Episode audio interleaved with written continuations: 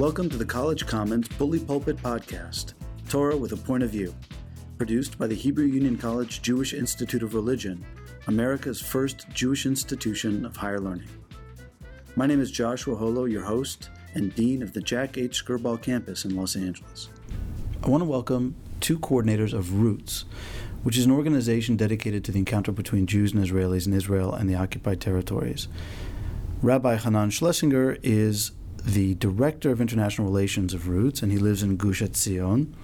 And Ali Abu Awad is a leading Palestinian activist who is dedicated to reaching out to Jewish Israelis at the heart of the conflict. Ali and Hanan, thank you so much for joining me. It's a pleasure to have you. I want to start off by laying the groundwork and ask uh, either or both of you to describe Roots, what it is, what it does, and how it started. So, whoever is the right person to throw that one to. Every person involved in Roots has a slightly different perception of what it is and what it does. And of course, Palestinians and Israelis each probably have, as a group, different percep- perceptions of exactly what it is. From my perspective, it is a framework for the transformation of perception. The two sides live very close to each other. We drive on the same roads, we live in geographical proximity, but we know nothing about the other and we think we know a lot. We have very, very clear stereotypes and images of the other as individuals, as a collective.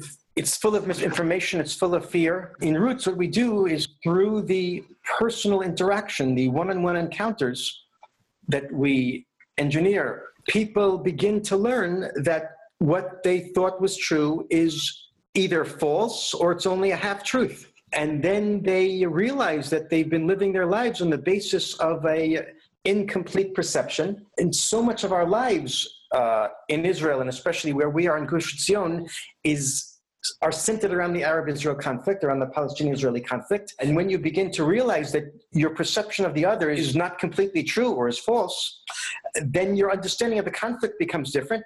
Your understanding of your own role in the conflict becomes different. And of course, your understanding of the other's role in the conflict becomes different. From my perspective, these encounters that we arrange, which is everything we do, and the perception, uh, change in perception that flows from that is really a secret weapon. It's a secret weapon against hate and against ignorance and the secret weapon that uh, can help us bring a better future for both peoples. I certainly think that for the Palestinians, the personal encounters are a weapon, are a secret weapon. Another way of saying this, the similar thing is that when you begin to go deep into the Arab-Israel conflict, you see that both sides are traumatized. Both sides are psychiatrically unwell. And the work we do in Roots is like what's done in a psychiatric clinic we bring healing to, to trauma and it brings people to a new perception of the other and themselves. These changes in perception, these self transformations, which bring us to a new level of identity, that's not the end of it. All of this, from our perspective, is setting the groundwork for building a better future, a better political future. Political change has to happen. But the sides at this point are not ready for it. They're too traumatized, they're too wounded, they're too unaware of the other, they're too much in denial. After we, or through this trauma healing, we are setting the groundwork for creating a change in discourse so that we can move to fruitful political negotiations. Ali, do you have a different perspective since Rav Hanan started off saying that everybody's perception is a bit different? Is yours different or the same? You know, we are dealing with, uh, with two different narratives and two different different identities and truths. For us, mostly as Palestinians, the extreme important side of it that we feel that we become victims of Jewish people practicing their legitimate truth to the land and vice versa. But this is a political side of it where, I mean, the vision of our act non-violently hopefully will end by having our own independent state. Then the, the big challenge here how do you create an environment that will guarantee the jewish rights and the palestinian rights to the two parts of the land? So the good thing in roots that we're not stuck with this but we are aware of the challenges because we consider dialogue as, as a secure place for our arguments even And finally, we are hoping that these kind of initiatives, including Roots, will grow and this will engage as many people where we can also practice what we envision in the future. Take responsibility about our actions and not to be afraid of the price of peace, which could be painful in part of it. Does this mean that ultimately, irreducibly, roots? I, understand it's not the work of roots that's political specifically, it's more about this healing. I get that, and that's very compelling. But underlying your work, is there an immutable presupposition for, or a presupposition of a two state solution? Is that embedded in everything you do? Mostly as individuals, not as roots representatives, as individ- individuals. Yes, mostly, mostly this is the vision of having two state solution, but two states who are not divided, who will be able to function with deep cooperation, not like the relations with the Arab countries around us.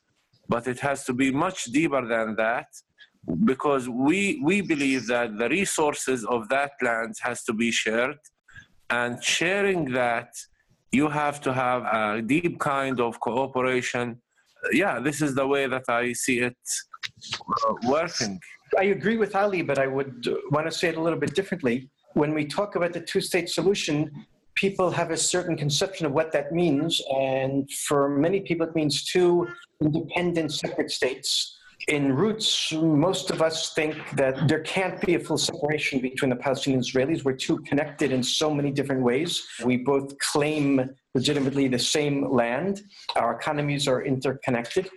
The, the resources, natural resources, certainly connected. The land is so small, it's hard to divide into two separate states. So, exactly what these two states will be, will they be two completely independent states? Probably not. Some type of federation between them.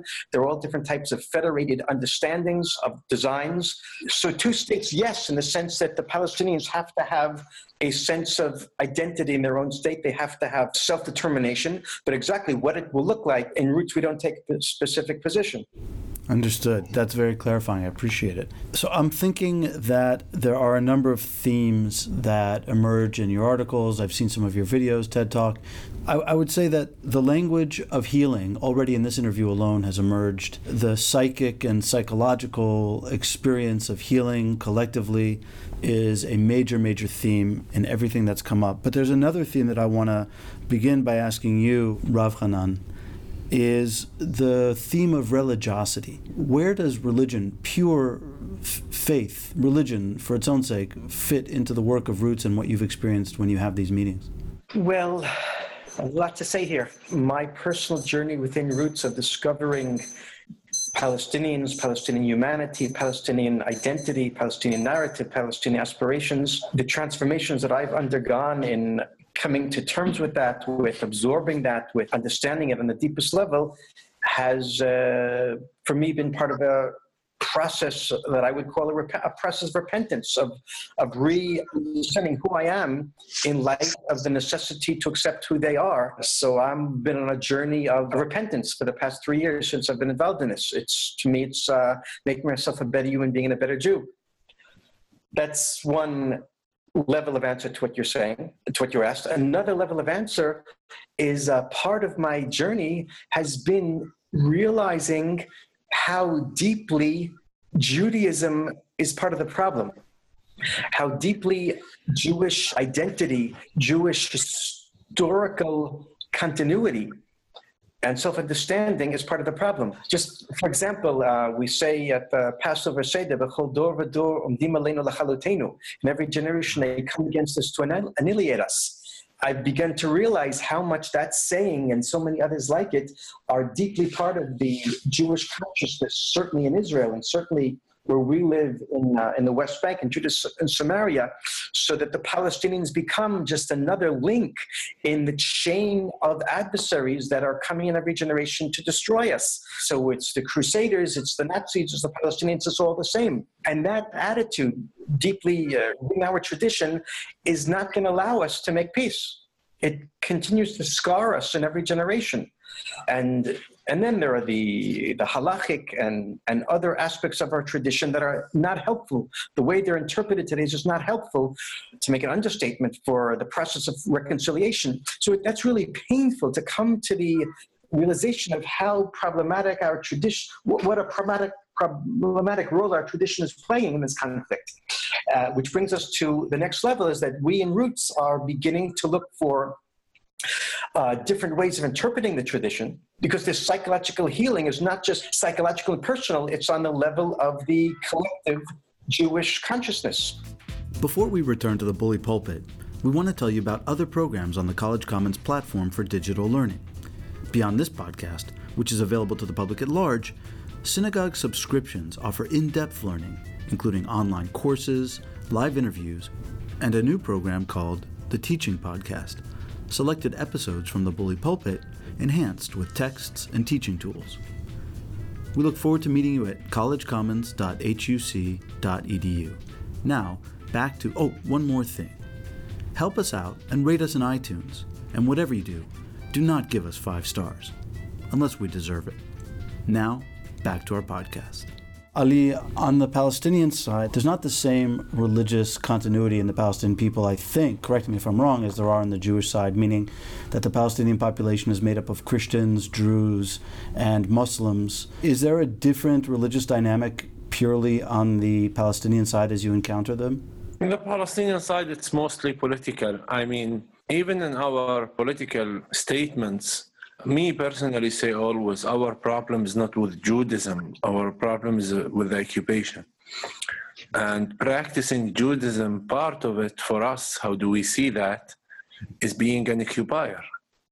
So how do you how do you create a, a place uh, where this other nation that you consider them occupiers can reach a conclusion that they do, in one hand, they do want to practice their truth by living in the West Bank, but on the other hand, the price of that should not be on, on our shoulders as a nation. Whether it is issues of land, whether it is because as a Jew, if you live in Hebron today, you cannot just live there and that's it because we you will need a protection, you will need the army, you will need, you know, practice your belief uh, and this causes conflicts because you will start getting to the Palestinian life, the Palestinian rights. So, so this is what is missing in most of the peace movement, and this is part of what keeps the conflict going. On the other hand, politics and religion and culture Uh, is part of our identity. I mean, part of the political Palestinian identity. Like example, going to just to pray in Al-Aqsa Mosque in Jerusalem were not allowed. Most of us cannot do that. Abrahamic Mosque in Hebron, most of us has to be checked and all what we suffer from that.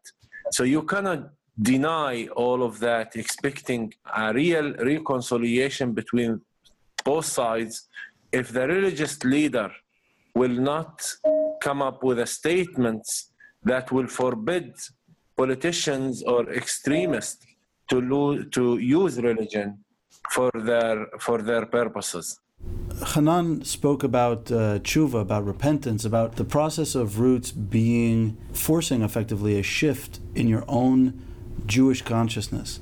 I wonder, Ali, if being in roots has forced a shift in your consciousness as a Palestinian, meaning, uh, and, and I'll, I'll ask it specifically, but maybe I'm barking up the wrong tree, perhaps from the affirmation of Palestinian national identity in relation to 1948 and the existence of Israel at all, shifting by virtue of roots into a consciousness of Palestinian national identity that has more to do with 1967 and in the jump between resisting 1948 versus resisting 1967, did that require, first of all, I don't know if you've made that shift, and I don't know if I'm getting at the right thing here, but if I am, was that a comparable shift in your own Palestinian consciousness that might mirror Hanan's shift about his own Jewish consciousness? Yeah, that's why I mean, most of the Palestinians today know and recognize that Israel exists and this is a fact, whether they like it or not.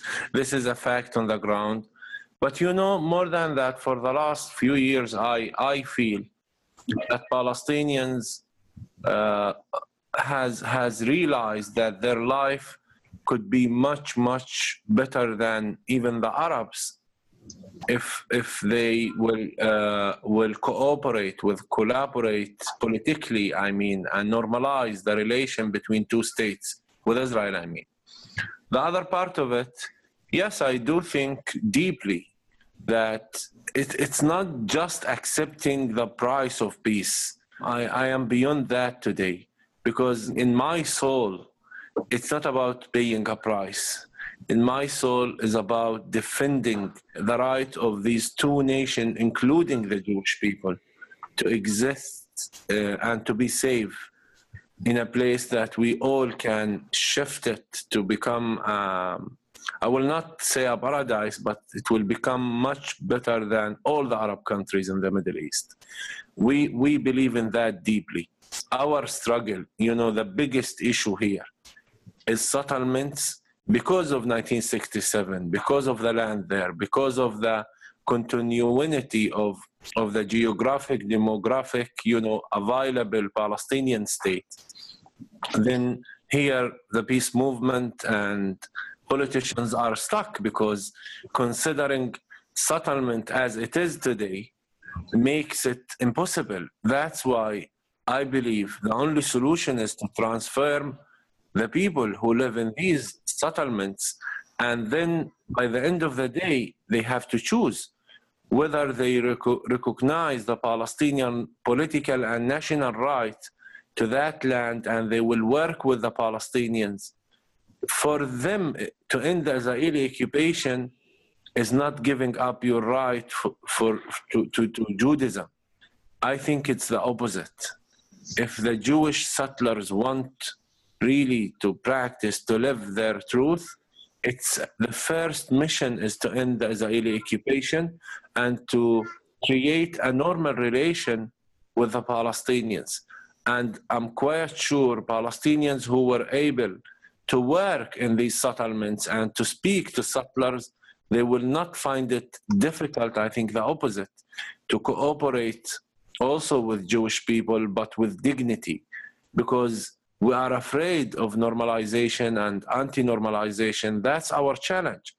What we will tell our people if the settlements project is continued day by day, and on the other hand, we were having discussion, me and uh, Rabbi Hanan and others, about Palestinian. They come up to condemn the violence and on the other hand, the settlement project is continue. It's a big challenge among Palestinian activists. I'm actually very curious to to find out where the reconciliation between Hanan's response to the two-state question and your response to this question is, Ali. But I'm going to go in another direction because I want to draw you out on another thing. Hanan, in uh, one of the articles that you posted on the Roots website, you referred to uh, Rabbi Menachem's quote that the land of Israel does not belong to the people Israel, but the people Israel belong to the land. And I wonder, building on Ali's answer, what does that mean from the specific perspective of a settler? And and I, I want to make sure that I'm using the term accurately. Is it correct, my understanding, that you do refer to yourself as a settler? Yeah, Good. So I just want to make sure that I'm using the right terminology for the purpose of the conversation. Having said that, elaborate a bit on what it means specifically from your perspective of as, as a settler to argue that the land does not belong to the people, but the people belongs to the land. I wasn't a student of Rabbi Menachem Fruman. I've come to learn about and hear about his sayings, his teachings on the subject of our relationship with the Palestinians only in the past three years. And I have to say that the things that I've heard and have begin to absorb from him uh, stand at odds with what I thought for decades and at odds for what I was taught for decades, at odds for what I myself taught for decades, and odds with what most of my Exeter community believes. The prevailing uh, position is that the land belongs to the Jewish people period. And uh, if the Palestinians have a problem with that, they can they can disappear.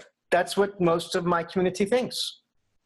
I began to look at it differently because I met human beings. When you meet human beings that have that are human, they have an identity, they have families. I learned are deeply connected to this land. They're not going to disappear. They have a national identity that I see that I have to take into account. I have to accept because it's true. So then I have to go back to my own uh, religious identity and re examine it and reinterpret it in a fashion that is on the one hand authentic to what it is, but on the other hand leaves room for someone else, for other people, for the Palestinians. And that's where the teachings of Rabbi Menachem Fruman come in. They are not teachings that are just invented by him, they're different interpretations of an ancient tradition. And what he's basically saying is that our connection to the land is not one of ownership, it's one of obligation. We're obligated to this land, we're connected to this land. God uh, wants us to be in this land, but it doesn't mean that we have absolute right to uh, trample the rights of others as we are uh, fulfilling our, our ancient connection. Uh, just let me mention one verse from the book of Genesis, chapter 15, in what we call Brit Bein Abtarim, the covenant between the parts. God says to Abraham that I will give you this land as an internal inheritance. And then a verse or two later, God says, that in the fourth generation, not now, in the fourth generation, your seed will come back to this land, says God to Abraham, because then the sin of the Emori will be shalem, will be complete. Meaning that today, when God is talking to Abraham, God will not have Abraham's children inherit the land because there's someone else in the land, the Amori, the Canaanite nations, and they don't yet deserve to be thrown out. Another four generations, God predicts their sin will reach the level where they'll have to be thrown out, and then the land will be available for the Jewish people. The idea behind what I'm trying to say is that the Jewish right to land is not unconditional there's another if there's another people here we just can't get rid of them unless they deserve to be exiled now, God can decide that, but we can't decide when it's time for them to be exiled, when they deserve to be exiled. So today, the Palestinians are living in the land. No human being can decide that they are sinful enough to uh, deserve to be exiled. Therefore, I have to accept they're living here, they're right here as human beings, deeply connected to the land, and I have to find a way to uh, practice my connection to land in a way that doesn't destroy their dignity and their natural human rights if I'm not mistaken, Ramban on Genesis 1 also invokes maybe Midrashim or other comments, I'm not remembering exactly, that, that describe the conditionality of the Jewish claim to the land, not only based on the actions and the attitudes of others, but also on ourselves and our own uh, merits. So there's there's a lot of contingencies going on. I hear you're saying, and uh, those contingencies are opportunities for leaving space for other people. Yes. Ali, you said in a Haaretz article, for me, talking to right wing settlers rather than talking to nice Tel Avivians is the real work. What prevents us from having rights are not the left wing camp in Tel Aviv, it's the right wing in the settlements. The Hebrew Union College Jewish Institute of Religion is, strictly speaking, not a, not a political body, but the large preponderance of Reformed Jews in America is already well predisposed towards, like those nice Tel Avivians you're speaking about, is already pretty well disposed towards the notion of a two state solution, uh, believes in Palestinian national and individual dignity. A lot of the things that makes roots so appealing to me, is, as described by you and um, Hanan.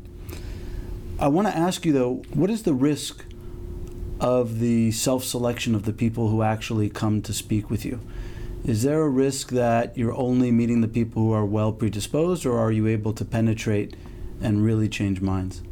Well, yeah, we would love. I mean, our work in Roots is not just for Roots member. Actually, the big work is with the two communities, more than the Roots members. But my challenge was the Israeli society has to take responsibility. Disengaging the settlers from the process of peace by their opinion is giving settlers more unity and they become I mean, more stereotyped by just the media and the criticism against them. It's not an excuse anymore that the left camp in Israel saying we don't speak to settlers because you don't speak to them And we suffer every day because of that, because you don't take responsibility.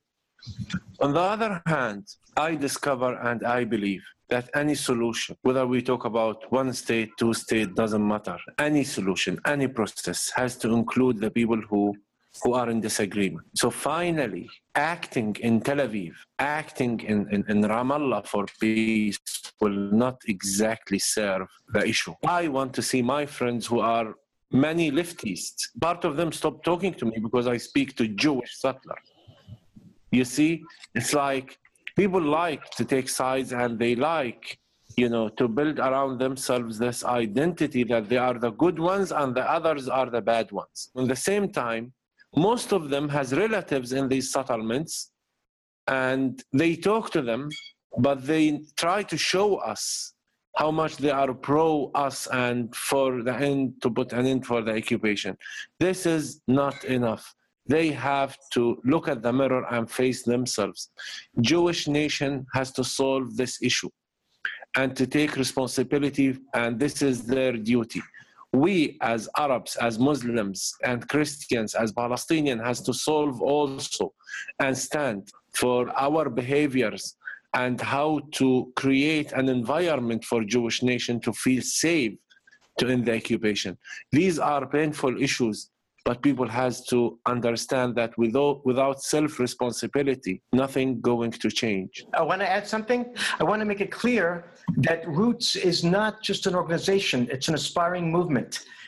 We're all about bringing into the conversation people who've never met the other side.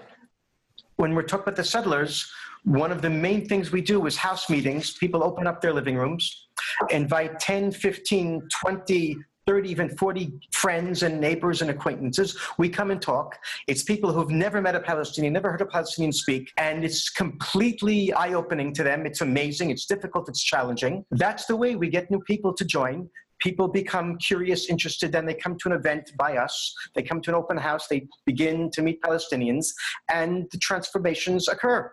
We have a website. People should go to friendsofroots.net to read about us and then join us for the quarterly newsletter, sign up for it, and hear what's going on. Ali Abu Awad and Rav Schlesinger, I want to thank you for a very stimulating conversation. It's been a real pleasure to get to know you a little bit, and I want to wish you every success in your important work. Thank you very much. Thank you. Take care. Thank you. You've been listening to the College Commons Bully Pulpit podcast, produced by the Hebrew Union College Jewish Institute of Religion.